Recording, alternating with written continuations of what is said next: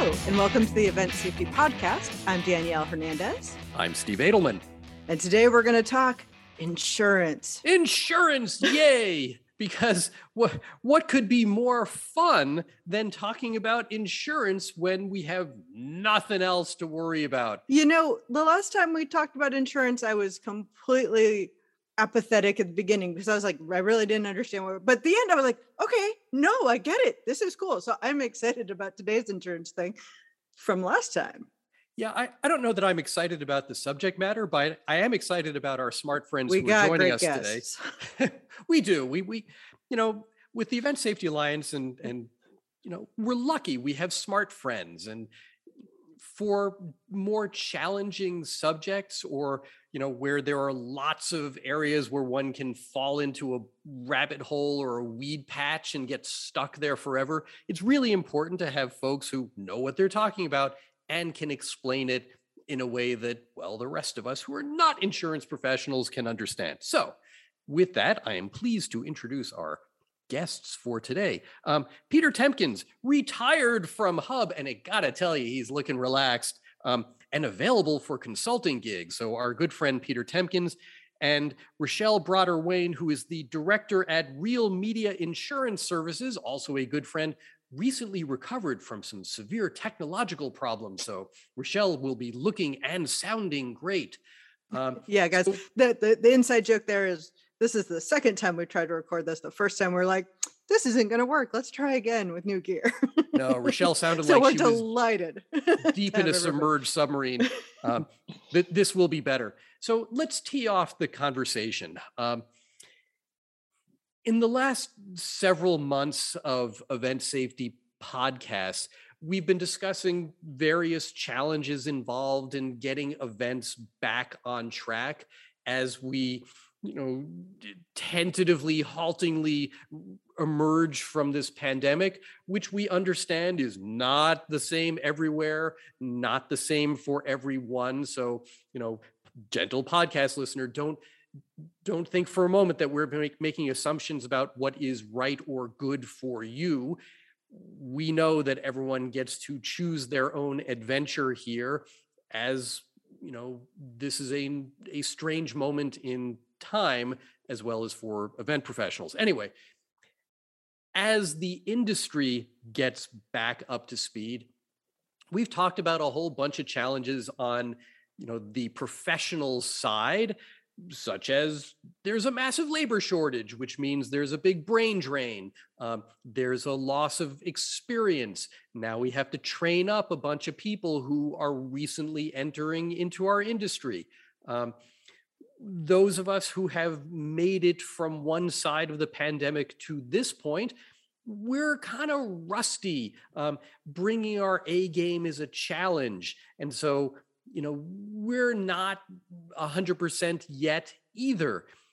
On the other side of this fabulous coin, um, our audiences are, let's be kind and just say that they're more active than perhaps they were before the pandemic. Um, they're also rusty. They have forgotten things like some basic interpersonal cues. Let's let's not you know call anyone out. Let's just note that audience management presents challenges. Some are the same, but many are exacerbated from the before times. And we've also gone from a, a time period of no or little or strange work to, oh my gosh, way too much work with way too few resources, be they people or gear or time, um, which, you know, all is part of a risk assessment. So that takes us back to insurance. and, and so enter the insurers. So let me tee up the first issue this way. Um, so you know having listed a preliminary parade of horribles one of the things that we have heard you know we at the event safety alliance have heard over the years are hopeful comments to the effect of if i do well at my events if i have what insurance people refer to as a good claims history which i will ask you folks to define for us um, if i have a good claims history that will have a positive effect on my premiums that we pay for insurance, won't it? Um, Peter Tempkins, Rochelle Brotter-Wayne, who wants to address the relationship between a claims history, whatever that is, and premiums? Well, I think first of all, it's a huge fallacy. This was a rumor that was started several years ago regarding if you belong to certain organizations, if you had certain um, um, initials or titles after your name or your company had them, um, if you had no losses, you would get discounts or lower premiums. Uh, there were a bunch of us, Rochelle and I included, who was saying to people, no, it's a fallacy. This was pre COVID. Right about the time COVID was starting, we were entering a hard market for insurance. The last time we had a hard market was 30 years ago. So since COVID, rates have gone up. Carriers now, as a generalization, are looking at whatever you want to call them, loss runs or claims history, with a lot more um, microscopic, eye opening events. So, Peter, let me just break in for a second. Over the last two years, everyone has a great claims history, right? Because there haven't been events. Well, some people have, some people haven't, but typically carriers like to see three to five years of loss runs, sometimes even more. Uh, besides looking at the losses, they're also looking at frequency. You know, so you could have had, you know, maybe I'm again I'm making up numbers for discussion purposes. If you had one ten thousand dollar claim, maybe the carrier won't do anything.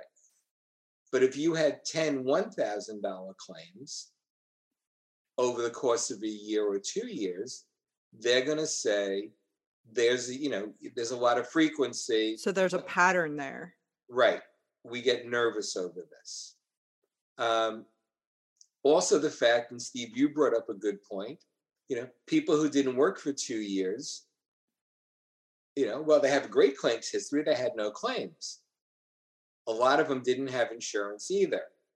So when they came back to the marketplace, a lot of and carriers have contracted uh, in certain areas.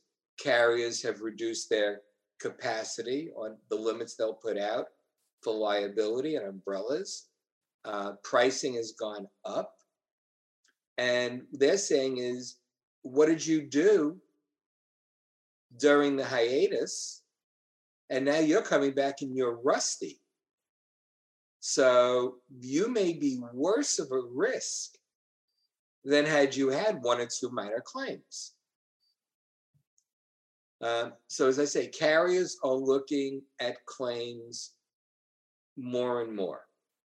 So, besides frequency, they're looking at limits of claims, what caused the claim. Sorry. Again, I, I'm an insurance neophyte. What's a limit of a claim? Well, Peter, for, dumb it down for us, for goodness sake. no, this is, you know, I'm curious. I don't, I literally, I don't know what we're talking about. So. Okay. Typical liability policy. Yeah. That most people carry. I'm not talking about if they carry umbrella limits. Right. They have a million dollar policy. Now, right now, most policies, and Steve is well versed in this, where there's a million dollars to pay claims, in most policies, there's unlimited um, capacity for legal defense. Ah, okay. All right. Yep. That and, may and the re- changing going forward. Oh, that's hellish. So, podcast listeners, let me break that down for you really quickly. Um, so, Peter brings up the example of a million dollar policy. Currently, that million dollars is all available to cover a claim. it would be a bad thing if the cost of your legal defense came out of the amount of coverage that you have available to cover a claim. So your million dollars suddenly becomes not a million, but rather something less than that because lawyers are expensive. So now, in addition to all of the other pressure that one might feel, to resolve a claim, now you also have to worry that the longer your claim goes on, the less coverage you have because it's going into your lawyer's pocket rather than sticking around to help you resolve some kind of legal dispute. And Michelle? then, so, sorry, Danielle, to finish off your question, if a client has a large claim or before the claim you know gets settled the insurance companies say we're reserving this at x. So when you get the loss run or the claims history that reserve will be there. And if it's a big reserve come renewal the carrier may say no we don't want to renew it. Now ultimately if it gets settled for a much lower number they may revisit that but if you miss the renewal and you can't get the insurance somewhere else, the client is, you know, in big trouble. Well, and I I think with the larger claims too, it's the the carriers do look at what the claim is. Um, they they are actually reading it. They're not just reading the numbers. So was it completely an accident? One of your folks was out on the road and got in a car accident that was not their fault that's going to be looked at differently than, to Peter's point, a frequency of small losses, but that sort of look like they stem from the same thing. So that starts showing a pattern. And from the carrier's viewpoint, kind of a disregard for certain things. So they're going to look at the overall behavior of the insured. You know, they're not going to necessarily knock you out because of something that wasn't your fault. Uh, there are certain things where they'll look at it more closely. Um, like auto, I can be a tough one if there's a lot of auto claims, just because it it starts being difficult for them to justify writing it if there's three or four auto accidents every year that start ticking up the numbers. So they are looking at what those claims are, not just the numbers. And I think that's an important distinction. So not just patterns, but context and, and specifics. Yeah, Danielle, yeah, I, particularly when you see that one large loss, you'll you'll see them looking at okay, what happened? Like really, what happened? Yeah, Danielle, I can tell everybody that and Steve was involved in both of these, uh, or is involved in both of these.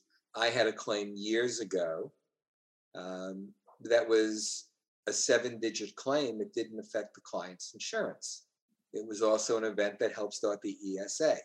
Uh, and then there's another claim from an ex client of mine that it's a sizable reserve and pretty much no carrier wanted to write his renewal. So th- they look at, as I say, patterns, frequency, as Rochelle said, what caused the claim. So it's not a cookie cutter thing. It's it's not it's not tick boxing. You have X number of claims and then this happens. It's it's much more nuanced. Right. Right. And even That's good to know. even in the one line of coverage, um, which is workers' compensation, where in a lot of cases there is some correlation. Um, there's they they look at you versus the industry average those formulas are incredibly complex and incredibly nuanced. And as far as I know, there's 11 different formulas that cover 40 states. That, so, that sounds horrifying. So, it, so it my eyes are crossing. Oh, that's I, fine. that's about all I'm going to be able to tell you on that front. But, but even in those cases, because of the way the formulas are written, there's nuance to it. So you can't just say most people in your industry have five claims, you had six, so you're paying more, or the converse of that, that's even the formulas are, are complicated and nuanced. So let, let's try to keep this simple enough so that it makes sense in a podcast context. Um, so the first question that I asked was, is there a direct correlation between, you know, a positive claims history, so few losses and lower premiums, sounds like the answer is it depends. Um, but the insurance people actually look at the nature of the loss and the frequency, you know, among other factors. Is that more or less right? Yeah, and, but I think, and Michelle, you can probably verify this also, is in the last year and a half, Steve, I haven't seen any rates going backwards. You could have, you could have a forty-year great claims history. Your rates are not going down. Well, that matches my grocery bill as well. So I think Mhm. that's Yeah. it's, uh, So- so not let's- unexpected. So let's address the other side of that same issue. Um, if there is, you know, one loss, let's say it's a, a significant one, um, and by a loss, what we mean is something happens and someone has to make a claim to their insurer for coverage. If there is one, does that mean, oh my God, they're not going to be insurable anymore? Or does it mean something else? I think it's back to the it depends. And Rochelle, what what would it depend on? The same things that we just discussed: frequency, magnitude. You know, how does it relate to the rest of the industry? Those sorts of factors. Yes. I, I would very simply say yes. Well, Stephen, the two examples I gave you, like, I'm sorry, I gave the podcast, they were both single events. One, it didn't affect the client's insurance come renewal, but the other one, it did dramatically. Okay, that's clear as mud. Well, welcome to the world of insurance. I think Peter and I can both think of equal numbers of large claims in our several years of doing this where it hasn't impacted because there was absolutely nothing that could have been done, or where it has impacted because there was some sort of a clear correlation between what the client did and the claim. And then there's every bit of spectrum in between. So let me let me just clarify that point, Rochelle, because I think it's really important for listeners to understand. The insure so- in the context of a large loss, which is what we're talking about right now, the insurer will do its own analysis of the claim to try to determine for itself whether their insured was at fault or not. I don't think at fault, and maybe that's something that I should restate. Um, yeah, but- clarify this because it, it's yeah. potentially important. Well, and it's it's not so much at fault as what caused it. Like I said, one of the one of the worst claims I ever had was somebody was running an errand for their employer and they got hit by a wrong way driver. It was really bad. There was absolutely nothing that the client did that caused it that could have stopped it. It did not count. So it's those kinds of things versus back to kind of the frequency things. Did we see a lot of little things that led up to this big thing? So I, that's where we're saying it's it's a more complicated analysis, and I I don't I, I just don't think it's something that can be answered that quite that simply as to x equals y. It's not going to play out that way. I mean, I could put this in production terms very easily. It's like what Please, how how do you how do you rig that thing? What do you use to put that thing in the air? It depends. It depends on a Mhm. lot of things. Is it moving? Is are you inside outside? What are you rigging it to? I mean, it's it's the same sort of thing. The variables are extensive and there is no one answer Mhm. to how it shakes out and you really need to know what you're doing uh, so that you don't kill people and end up with an insurance claim But I think There. also a lot of times it has to do with, like Rochelle said, the circumstances. Years ago, I had a client, and we noticed there were a whole bunch of claims that kept popping up on Wednesdays, and it was tr- it was people getting hurt on ladders. So, long conversation with the client. We dug deeper, and it turned out they were doing training sessions on Wednesday. And when they examined the ladders, once we saw all these claims, they immediately threw out all the ladders because the steps had been worn down a little bit or bent a little bit or whatever. They threw all the ladders out. They went out and bought all new ladders. And we gave all that information to the carrier. And it didn't affect their loss history or their. Uh, and Steve, I don't want to go down this rabbit hole. On workers' comp, there's a thing called an experience mod, like Michelle said, 14 different, you know, maturation. That's the formula that I was talking right. about. Don't do it. Now, I'm not. that the carrier went, okay, that we they caught the problem, they solved it. You know, we're not gonna we're gonna raise their rates a little bit, but not what they could have. Um, so I think a lot of it also is, like Rochelle said, and I've said, it's frequency, but it's also what's causing it. Let's turn to a related topic, which is essentially the role of the insurer relative to their insured. So, And I have to tell you, I'm very excited to hear the answers to these questions. Y- Yeah. So, preface this, it's always good to contextualize a question so you know why I'm asking this stuff. Um, what I often think of is that the insurer is essentially like a, a partner, an outside partner to be sure, but you know somebody who is invested in our success. You know, if if we do our business well, if we engage in safe practices, the insurer is happy or at least not unhappy.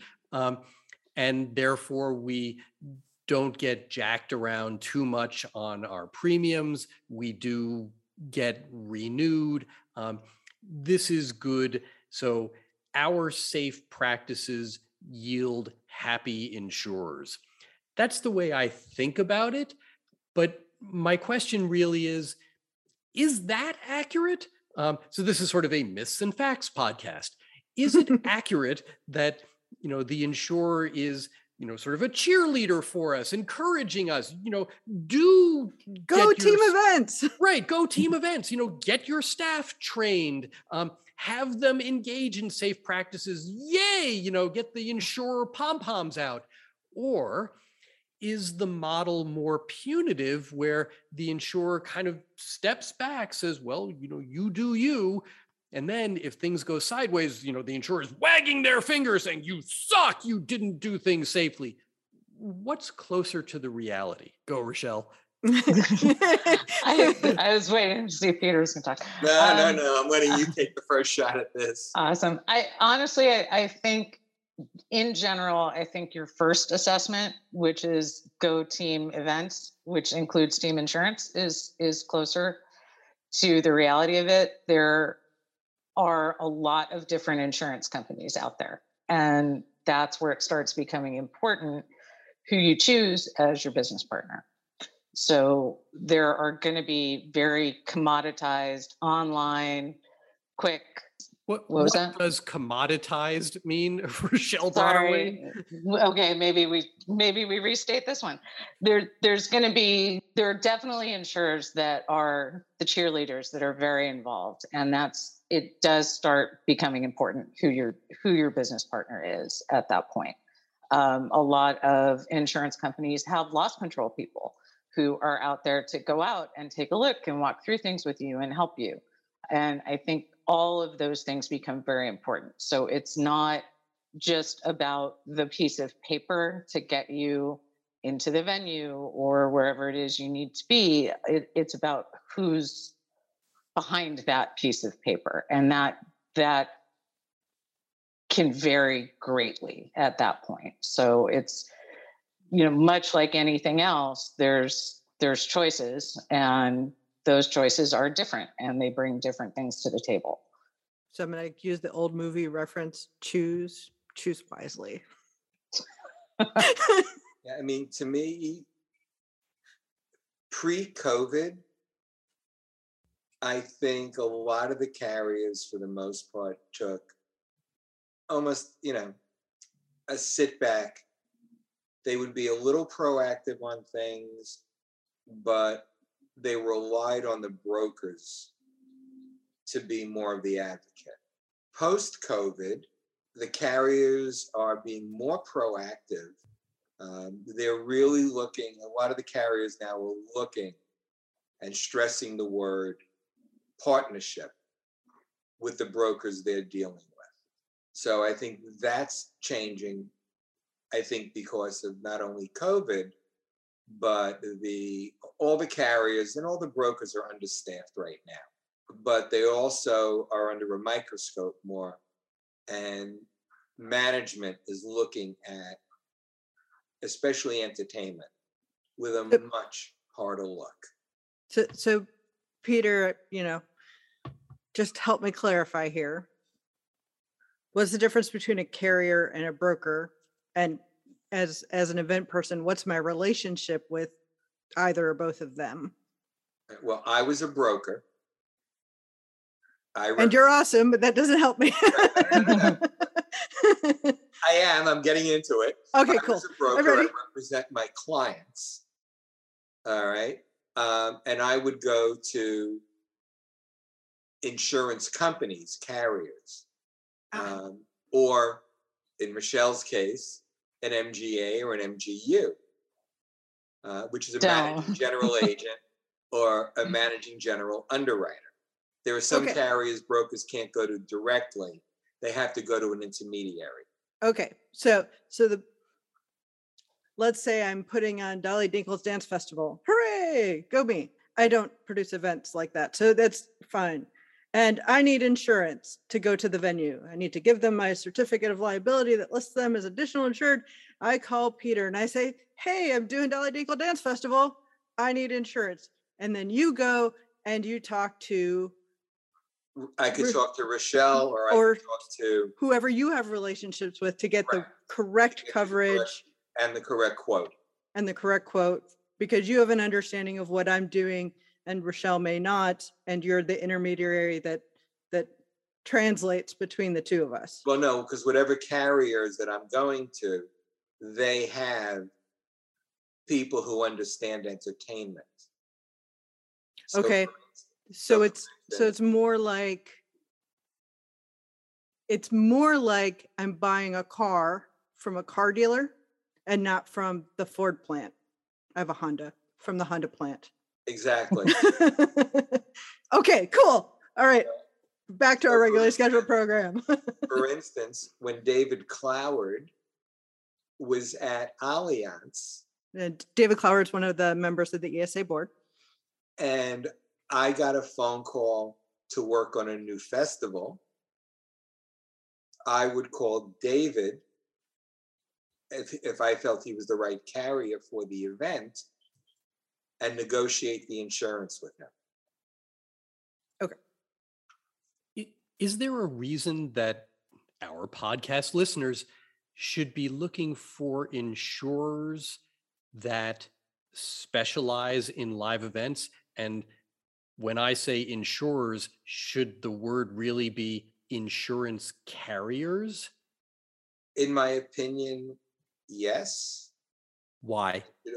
Because sometimes the way you phrase things, certain carriers will write them without knowing what they're really writing. Meaning they don't understand the risks that are particular to live event productions? Correct. And then what happens is, you know, we, we always jokingly refer to them as one and done. The minute, you know, the minute the claim came in, they would do, you know, as I call it, the Macaulay Culkin face, you know. We, You know, we podcast listeners, we all just made just- just made the face from Home Alone. right, except Michelle did, Is that Rochelle's like, no, no. Rochelle's poker face. right? Uh, and then, the, you know, after the claim got settled, the notice of cancellation would go out shortly after that, going, "Oh, we didn't know we were really writing this and then you're suddenly looking for coverage with a claim." a claims history. Ouch. So, you know, I, I my advice to clients has always been go to brokers who understand it, who can walk the walk and talk the talk, and go to carriers that can walk the walk and talk the talk. Well, and I think the other fear with not doing that is that somebody's going to miss something along the chain. So the client's not going to be protected in the way that they think they are in, in certain instances because there's a nuance that somebody wasn't aware of, they didn't think about from an insurance standpoint. So, like with any industry, a lot of times it's better to go to the people who know. Right. I mean, you know, and Steve, Steve, you'll probably understand this a little deeper. Uh, there was a broker out there that was selling coverage to what I call, Michelle and I have always referred to as tchotchke vendors. You know, T-shirts, beads, candles, merch. yeah, no, little, little merch. Tchotchkes. Yeah, tchotchkes. Um, and he had a great cheap product, except he didn't offer products to completed operations. What what is that? Uh, products would be what he's selling or what she is selling. So they had liability insurance if the tent fell down on somebody. They had coverage if the table flipped over on somebody. But if the product caused an injury, they'd have no coverage. Yeah. And, and podcast listeners, the reason that this is important, the reason that I wanted to ask something which I suspect many of you figured was rhetorical is number one, we do work in a rather specialized industry with risks that your average, you know, insurance professional off the street may not be sensitive to. And um, Peter and Rochelle, check me on this. In my experience, insurance contracts are really hard to read. And I don't do it for a living, but on a fairly regular basis, an insurance contract is put on my desk or on my computer, and I have to struggle through it, and it's damn hard. So, you podcast listeners who are seeking insurance probably would not understand the nuances, you know, what Rochelle referred to as getting into the weeds, and then the weeds have weeds. Um, you wouldn't know whether you have the sort of coverage that Peter Tempkins just described. And you have to rely on your insurance professional knowing what you need. And, you know, someone like you, Rochelle, you're in a better position to know because this is what you deal with for a living, isn't it? It is. So let's segue to one last related point. Um, you know, still on the subject of why a more specialized insurer can provide some additional value here. Uh, Peter, this is directed to you because this is something that you and I have shared. I have been on many festival sites where I've had the pleasure of seeing Peter Tempkins, an insurance guy, on a festival site walking around who knows people and understands what's going on. Peter, why were you spending so much time on festival sites? How was that part of your job? Or was it part of your job? Well, I always took the attitude the more I knew, the more I understood, the better I could explain things to carriers. And then also, when either something happened or we needed to get something done, I had a better understanding. Because one of the biggest problems in our industry, or my former industry, whether it's insurance or entertainment, is people use the wrong words. Yeah. And my two greatest examples of this are, you know, when a band says, we do pyro, well, the band doesn't really do the pyro. Hopefully They're not. hiring hopefully not a party vendor who knows how to do pyro. You know, I don't see the band running back and forth with a cigar, lighting all the pyro to set it off. Our friend Brian Panther is cringing if he's listening to this right now. right. And then the other thing, um, sorry, I just lost my train of thought. Um, so, Peter, when I see you on a festival site, are you performing the role that Rochelle referred to as a loss control person? Because you already said that you are the broker in this equation. When you're on a festival site, you are representing the broker, but are you doing so in the particular role of a loss control person or are you doing something else? I'm kind of a hybrid, Steve. Um, when I'm there, I I'll point out things to the client, um, you know, and we may have a discussion on why they should or shouldn't change it. As I've always said, unless it's a matter of life and death, I'll never come down with the full weight. It'll be, you know, suggestions, you know, uh, that cable is too low, those cables aren't covered, you know, things of that nature. Um, you know, uh, the entrance lanes aren't wide enough. Can you make them a little bit bigger? Can you put up some better signage? Uh, it's a lot of little things like that. Uh, and then a lot of times the insurance companies send out loss control people. And I find it easier if I'm walking around with them having a discussion than just setting them free and worrying what they're going to say or not say. I'd rather deal with an issue if I can while I'm there than three days after the event. So, Rochelle, do you have um, a take on that same thing, like the level of involvement of both the broker and the carrier?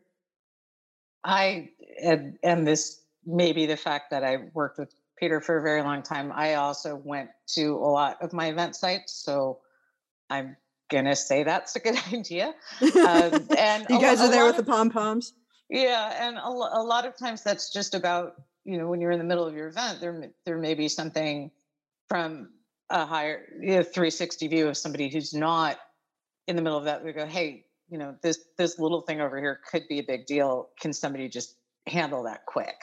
And it's it can be just a different perspective sometimes because you're not worried about every little thing that's happening at the event from that standpoint the same way as the event producer is going to be. So sometimes it's just being able to walk around and see what's going on and say, okay, this this might need a little fixing or a little bit of help. So it's it's not the same role as the the risk or loss control folks from the carrier. It's it, it definitely helps you understand though, and it helps you understand the layout and the site. So when somebody says I'm going from point A to point B, you know what that means. And and you know what's in between, which can be important. Mm-hmm. So when you know th- this is a question for you guys because I'm trying we're trying to educate our podcast listeners here about what's even an option for them.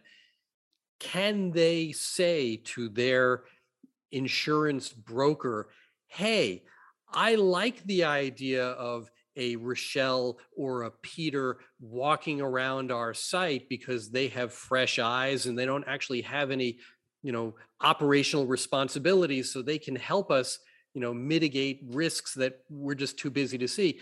I want someone like that. Can an insured say that to their broker without the broker just you know laughing and falling to the ground And I know a lot of brokers who go out to sites. It's not unheard of. Um, I do think, though, to re- reiterate the point, Steve, that you made earlier, it is not the same as loss control or risk control from the carrier. It is a very different thing. It's really to get that broad understanding of what the heck is going on out there. So, um, guys, if you've got questions about any of this, you can email us at podcast at eventsafetyalliance.org. Um, I think we will put some of our insurance links in the show notes that we have on the ESA website. And of course, we are happy to put you in, in touch with either Rochelle or Peter if you have specific questions for them. Um, I, I always find these these things that are outside of my normal day-to-day responsibilities incredibly enlightening so thank you guys very very much for uh for for joining us today. Um steve any yeah my, my final thought is it, it's useful to recognize that there are things that are completely outside of our skill set or life experience. Um, insurance for me is one of them and you know, for you, gentle podcast listener, it's okay to say, I don't understand any of these words. Um, and this document, you know, starts with things that are not covered, and I don't care about what's not covered. I care about what is covered. Please, God, somebody explain this to me. It's okay to say that, particularly in this context, because the quality of the answer that you get will help you have confidence that you're working with the right insurance professional and I assure you, from the standpoint of someone who deals with things after they have gone sideways, it can be very important to have the right insurance professional, especially in a specialized industry such as ours. So, you know, my my takeaway is this is just scratching the surface. Oh yeah, and, I, I, in no way feel like I, I know all the answers to the mm. questions, but at least I know I have more context than I did when we started recording and I uh, continue to add to my bucket of resources and smart friends. so thank you again, Rochelle and Peter, for joining us. And I look forward to the next time we have a conversation like this. And everybody out there in the world, stay safe.